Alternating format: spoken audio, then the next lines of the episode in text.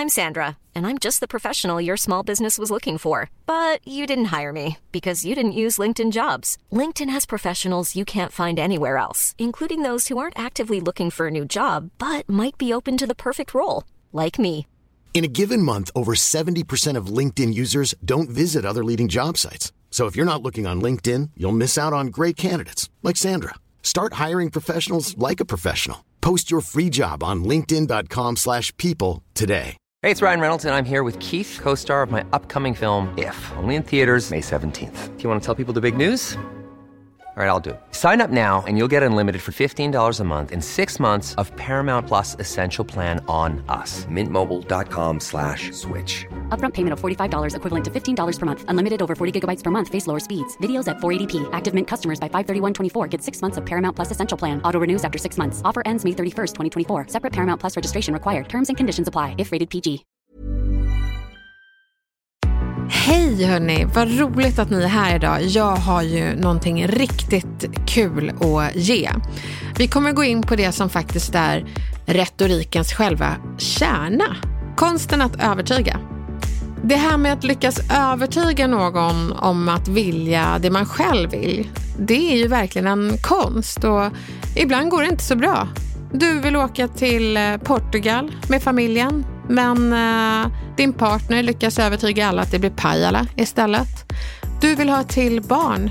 Nej, det blev en hamster som blev den fjärde familjemedlemmen. Eller du vill ha det där eh, jobbet. Men din kollega lyckades övertyga chefen om att det är eh, hon som ska ha den positionen istället. Idag ska jag lära dig konsten att övertyga. Det vill säga få folk att tycka det du tycker. Och jag kan lova dig att det här avsnittet, det vill du hålla för dig själv. Välkommen! Du lyssnar på Snacka snyggt med Elaine Eksvärd, din retorikexpert. Jag minns en gång när jag var en kanske något mindre attraktiv version av mig själv. Men jag hade en stor dos charm. Jag var singel och kanske inte den hetaste katten på marknaden. Men jag tänkte att såg folk inte att jag var en het katt så hade de nog inte insett det än. Mitt självförtroende har aldrig varit fel på. Och jag minns en snubbe som jag raggade på rätt länge som vänligt förklarade att han faktiskt inte var intresserad. Och jag skämtade med honom och sa att han nog faktiskt var intresserad men bara behövde lite tid för att förstå min astronomiska förträfflighet. Och vet ni vad som hände då? Han började skratta sådär hjärtligt. Och det är faktiskt det bästa sättet att övertyga folk, och det är att försätta dem i ett känslomässigt läge där garden är nere. Och skratt, det är ett jättebra knep. Men det är också lite svårt för vi delar ju inte humor alla gånger, så du kan ju testa humor. Är det så att personen inte skrattar, ja men då kan du bara låtsas som att det inte var ett skämt, och då vet du, okej, okay, humor är inte vägen, jag får ta en annan väg. Och det finns faktiskt en massa andra vägar till att övertyga folk. Och idag ska jag lära dig alla mina knep för att få din vilja igenom.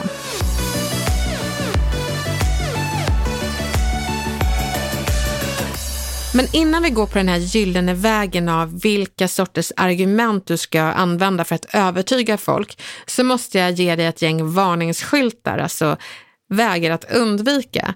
Och då, då måste jag bjuda dig på mina missar. Det finns ju tillfällen då mitt engagemang och ivriga tendenser har fått folk att liksom backa. Jag tror att jag har varit för på, eller så har de känt sig nästan lurade och anklagade. Det är en jättefarlig grej. Jag vet inte om du vet om det, men jag har ju grundat en ideell förening som ska hjälpa barn att få en trygg barndom utan sexuella övergrepp. Föreningen heter Tre ska bli noll, och ett av våra första initiativ var att se till att förskolor jobbar förebyggande mot sexuella övergrepp. Och då såg jag till att använda ett knep som du kan använda, men det är väldigt viktigt att du använder det rätt. Och det knepet kallas för populationsargument. Och vad är populationsargument? Jo, det är att man skapar ett socialt tryck som eh, skapar förändring. Man behöver veta det om människan, att vi är ju flockdjur, så vi tenderar att göra det väldigt många andra gör. Jag vet inte om du har suttit på en restaurang någon gång och inte vetat vad du ska beställa för mat. Då är det inte helt ovanligt att servitrisen säger den här rätten är väldigt populär. Det är ett popularitetsargument. Då blir du så här, aha, så väldigt många tar den här rätten. Då vill man ha den rätten.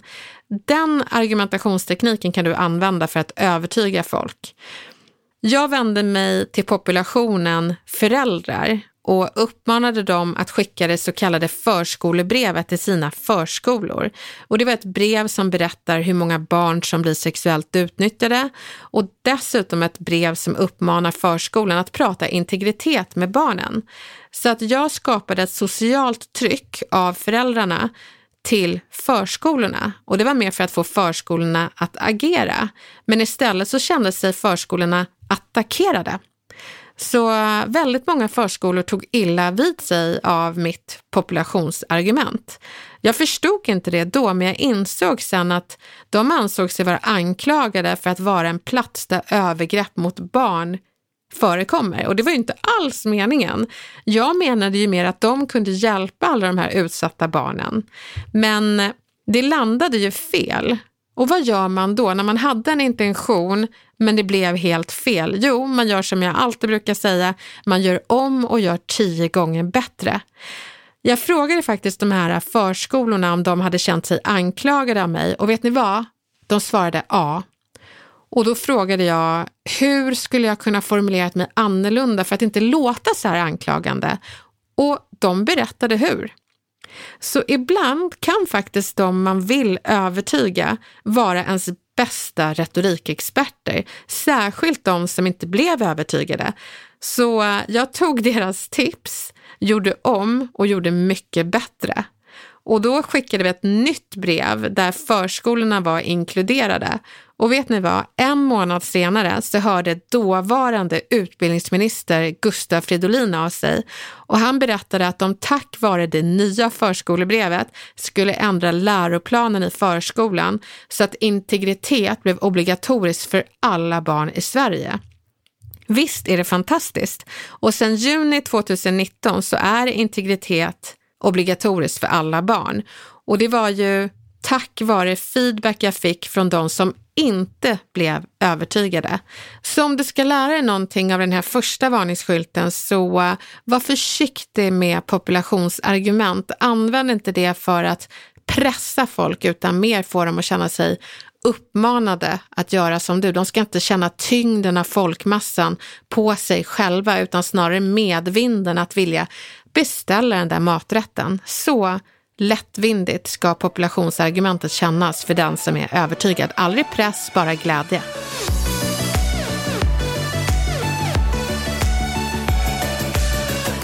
För att vandra vidare i varningsskyltarnas träsk så finns det en skylt du ska akta dig för, och det är den det står snabba beslut på. Jag vet inte om du har varit i den där butiken då du har känt dig stressad över att eh, köpa någonting. Butiksbeträdet har sagt att ja, det är bara de här två tröjorna kvar och du, du behöver köpa dem nu. Och du är så här, åh gud, man vet aldrig, det kommer komma en flock här. Och då är det så här, nej, nej, jag köper den. Du känner dig stressad. Går ut på gatan, har den där prylen i din shoppingpåse och känner en dålig magkänsla, och den är helt befogad. För du har inte köpt någonting för att du vill, utan för att du blev övertygad med snabba, stressande beslut. Den här varningsskylten är eh, viktig att se, särskilt när det är ännu viktigare saker än en pryl eller en skjorta i en butik. Det kan vara ett jobbkontrakt, att du ska köpa en lägenhet eller, jag vet inte, äktenskapsförord, vad det än må vara. Är det livsavgörande beslut så ska du inte fatta beslutet snabbt. Så säg den magiska meningen, låt mig tänka på det här, jag återkommer. En annan viktig skylt är den som det står skrämselretorik på. Och jag vet inte hur du som lyssnar är, men själv så är jag en känslomänniska. Och jag kan lätt följa skrämselskyltarna. Jag kan låta mig övertygas av läskiga stories och känslomässiga argument. Men jag måste erkänna att ibland använder jag skrämselretorik på mina barn. Alltså det är inte så farligt, men det kan ju vara till exempel om Matteo ska borsta tänderna, min...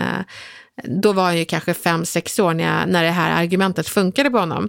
Först började med falskt dilemma. Det var att jag gav honom två alternativ. Vill du ha den blå eller röda tandborsten? Och då valde han kanske den blå. Och då trodde han att han fick ett val. Men han fick ju mitt val. Välja tandborsten. Sen när inte det funkade och han sa nej, jag vill inte borsta tänderna. Då lät jag honom göra som han ville med den lilla skrämselmeningen. Okej okay, älskling, du behöver inte borsta tänderna, men då får vi se om tänderna är kvar imorgon när du vaknar. Så jag använde skrämselretorik på min stackars son och det är inte schysst, men det funkade. Och det utnyttjas många gånger, inte bara i tandborstning utan också i politiken. Det finns politiker som övertygar dig att rösta på dem, inte för ett Sverige som de vill skapa, utan för något du ska vara rädd för. Så vad du än gör, lägg inte din röstsedel för att du vill bort från någonting eller är rädd för något, utan lägg din röst på ett Sverige som du längtar till. Så det är den stora skillnaden. Skrämselretoriken övertygar, men baserad på en ganska primitiv del av din hjärna, nämligen reptilhjärnan. Den är inte så logisk utan den är bara känslomässig. Medans politiker som får dig att bli övertygade på ett bra sätt, där röstar du på någonting som du längtar till, inte någonting du är rädd för. Så lägg din röst på längtan, inte på rädsla. Så nu när du och jag står här tillsammans i träsket så tycker jag att vi sammanfattningsvis kikar på varningsskyltarna. Popularitetsargument, snabba beslut, skrämselretorik. Är det någon som försöker övertyga dig med de här skyltarna? Backa, ta ett andetag och låt reptilhjärnan lugna sig. Nu tycker jag att vi kliver ur träsket och kliver upp på den gyllene vägen som ska leda dig till konsten att övertyga folk på ett snyggt sätt.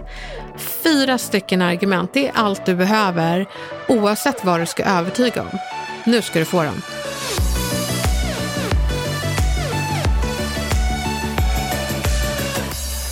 Det här kommer låta så tråkigt, men det är så viktigt. På grekiska heter argumenten etos, logos, patos och sen det fjärde på svenska, motargument. Om vi översätter det till svenska så betyder etos erfarenhetsargument. Det vill säga, du ska ha en erfarenhet som får folk att tycka det du tycker. Säg att jag ska övertyga min man om att vi ska gå på en restaurang ihop. Så kan jag säga, jag har varit där, det var jättegott. Nu är problemet att min man är köttätare och jag är vegetarian. Så då köper inte han mitt erfarenhetsargument. Men vet du, då finns det en genväg och då kan man ta någon annans erfarenhetsargument. Så då vet ju jag att vår gemensamma vän David, han är också köttätare. Så då säger jag, David har varit på den här restaurangen, och då kommer Gustav bara, ja, vi går dit. Logos, det betyder fakta. Och det betyder att jag ska ha ett faktaargument, siffror, studier, vad det än må vara. Kanske att jag säger att eh, nittiosju procent av de som har varit på den här restaurangen är nöjda. Du hänger med på vad, vad jag vill komma någonstans. Patos, det betyder känsloargument, och det betyder att man ska vädja till en känsla som personen har. Vad dunkar Gustavs hjärta för? Jag vet att han älskar choklad, och då kan jag säga det att desserterna är helt galna. Det finns någonting som heter chokladbomben på menyn, och då är känsloargumentet klart. Yippee! Men det är väldigt många missar. Det är det fjärde argumentet och det är motargumentet. Det är ett argument mot det du vill. Det är ungefär att man säger, det finns de som tycker att den här restaurangen är dålig, eller restaurangen ligger förvisso långt bort. Det är viktigt att man tar med andra sidans tankar om det du vill övertyga om. Är du med på vad jag menar? Så säg att jag vill övertyga Gustav om att jag vill gå på den här restaurangen, så måste jag visa honom att jag har tänkt till kring varför vi inte ska gå och väva in det i min argumentation. Annars kommer han tänka, vad är haken? Och då tar man upp haken i sin argumentation. Haken är att det är riktigt långt bort, men eftersom chokladbomben finns i menyn så tror jag att du tycker det är värt att gå dit. Nu kanske inte du är en sån som gillar gammalgrekiska ord och kanske känner du att fakta, känsla och erfarenhetsargument det låter flummigt. Men om du är en sån som jag som tänker i bilder så kan man säga att logos, fakta, det tilltalar hjärnan hos människan. Patos, känsla, det tilltalar hjärtat. Och etos, erfarenhet, det är det som ska tala till magkänslan.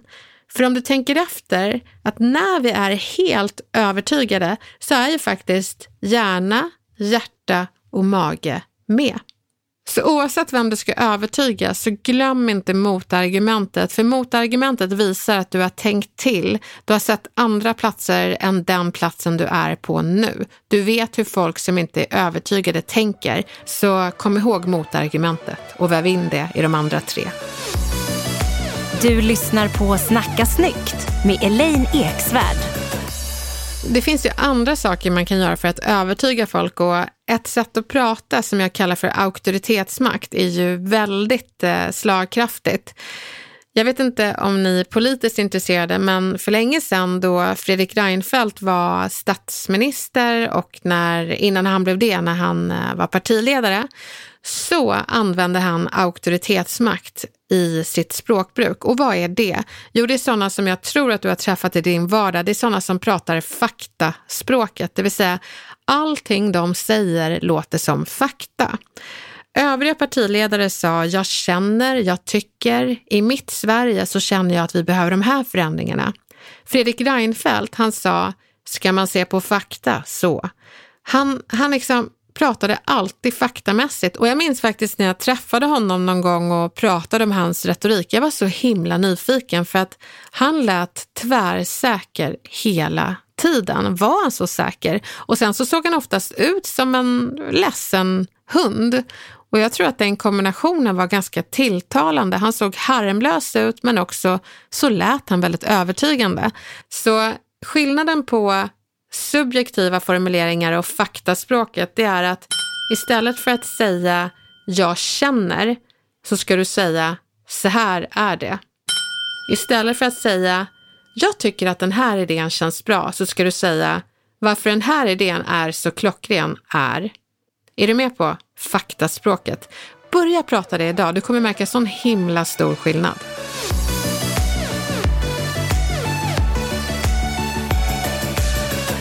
Ett annat knep, det är att du lånar auktoritet från en person du vet är övertygande för den du vill övertyga.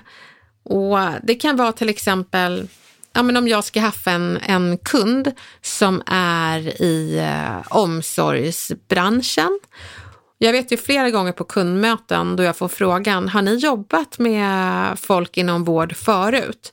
Och då kan jag säga det, ja vi jobbade med Södersjukhuset, de anlitade oss fyra tillfällen, de var jättenöjda, jag kan ge dig referens på det.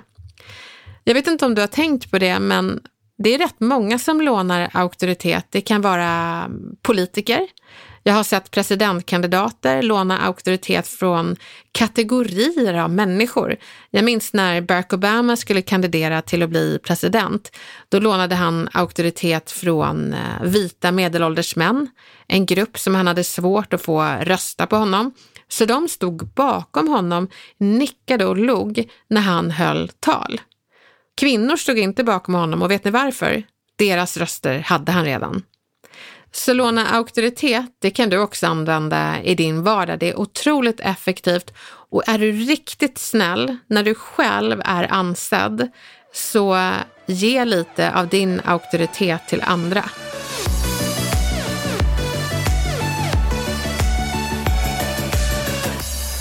Sen har jag ett annat knep, och det är att du snor retoriken som den som blir mest lyssnad på i sammanhanget använder. Jag vet inte om du kan känna dig frustrerad ibland på möten, att varför lyssnar alla på den här personen? Han har ju urusla idéer, men alla lyssnar, de är så här trollbundna. Och då behöver det inte vara att han har bra idéer, utan att han har en bra retorik. Jag minns en gång när jag var med i det som då hette Godmorgon Sverige, eh, S V T:s morgonprogram. Och då var det jag och en statsvetare som var inbjudna. Och vi hade markant olika sätt att prata på.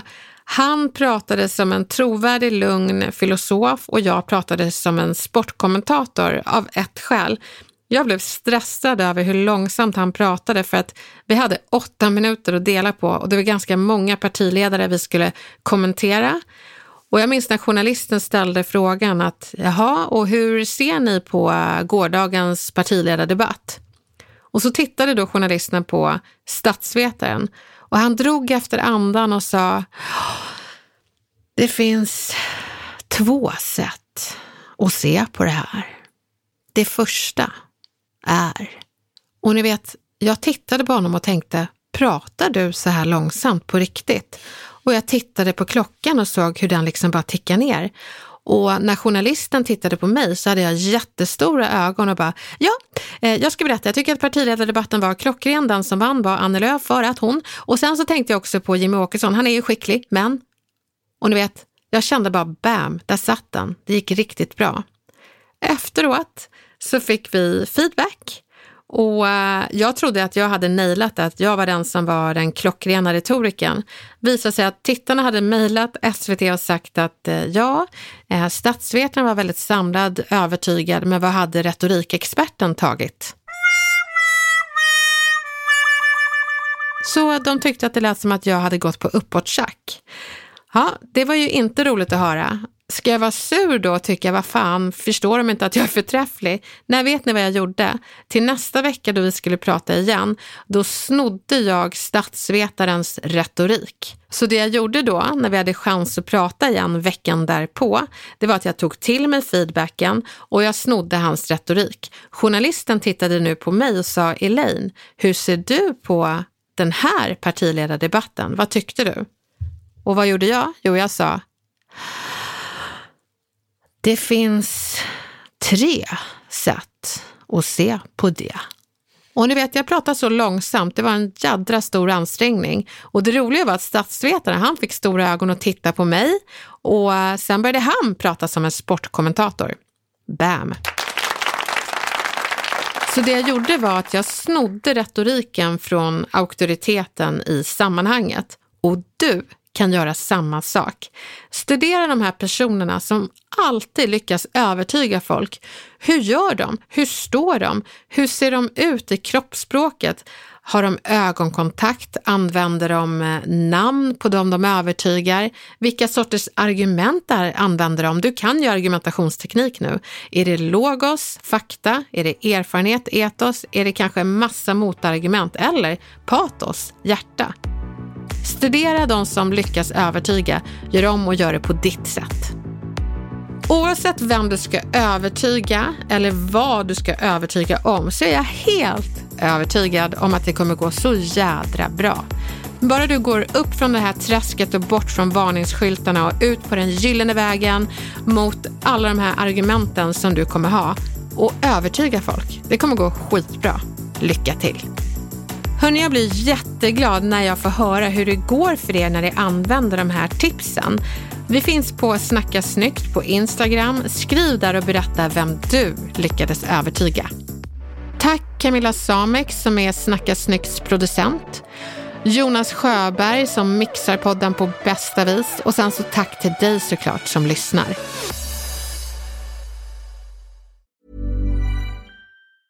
I'm Sandra, and I'm just the professional your small business was looking for. But you didn't hire me because you didn't use LinkedIn Jobs. LinkedIn has professionals you can't find anywhere else, including those who aren't actively looking for a new job, but might be open to the perfect role, like me.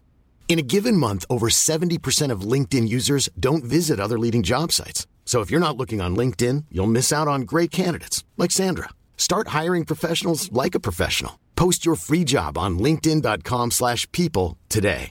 Hey, it's Ryan Reynolds, and I'm here with Keith, co-star of my upcoming film, If, only in theaters May seventeenth. Do you want to tell people the big news? All right, I'll do it. Sign up now and you'll get unlimited for fifteen dollars a month and six months of Paramount Plus Essential Plan on us. mint mobile dot com slash switch. Upfront payment of forty-five dollars equivalent to fifteen dollars per month. Unlimited over forty gigabytes per month. Face lower speeds. Videos at four eighty p. Active Mint customers by five thirty-one twenty-four get six months of Paramount Plus Essential Plan. Auto renews after six months. Offer ends May thirty-first, twenty twenty-four. Separate Paramount Plus registration required. Terms and conditions apply if rated P G. Imagine the softest sheets you've ever felt. Now imagine them getting even softer over time. That's what you'll feel with Boll and Branch's organic cotton sheets. In a recent customer survey, ninety-six percent replied that Boll and Branch sheets get softer with every wash. Start getting your best night's sleep in these sheets that get softer and softer for years to come. Try their sheets with a thirty night guarantee. Plus, get fifteen percent off your first order at boll and branch dot com. Code BUTTERY. Exclusions apply. See site for details. Planning for your next trip? Elevate your travel style with Quince. Quince has all the jet-setting essentials you'll want for your next getaway, like European linen, premium luggage options, buttery soft Italian leather bags, and so much more. And it's all priced at fifty to eighty percent less than similar brands. Plus, Quince only works with factories that use safe and ethical manufacturing practices. Pack your bags with high-quality essentials you'll be wearing for vacations to come with Quince. Go to quince dot com slash pack for free shipping and three sixty-five day returns.